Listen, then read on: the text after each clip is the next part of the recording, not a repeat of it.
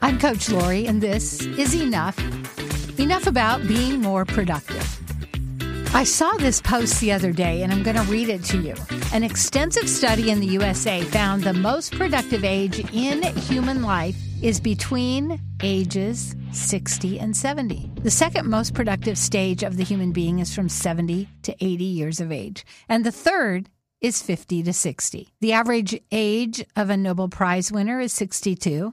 The average age of the presidents of prominent countries in the world is 63. The average age of the pastors of the 100 largest churches in USA is 71, and the average age of the popes is 76 years. So this tells us in a way that it's been determined the best years of your life are between 60 and 80. A study published in the New England Journal of Medicine found that at age 60, you reach the top of your potential and it continues into your 80s.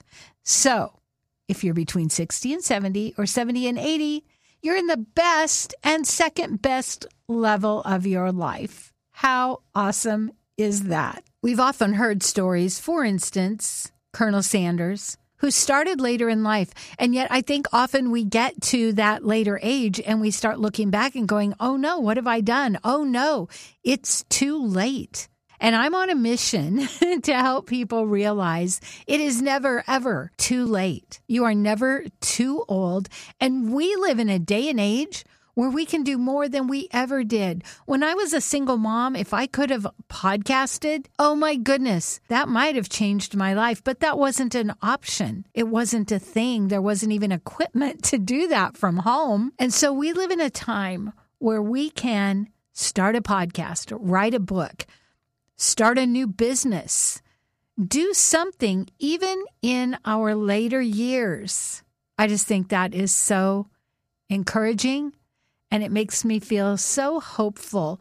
I often hear people say, I'm too old, I missed it. But if this study is true, doesn't that give us hope that we might actually be in the best time of our life, the most productive?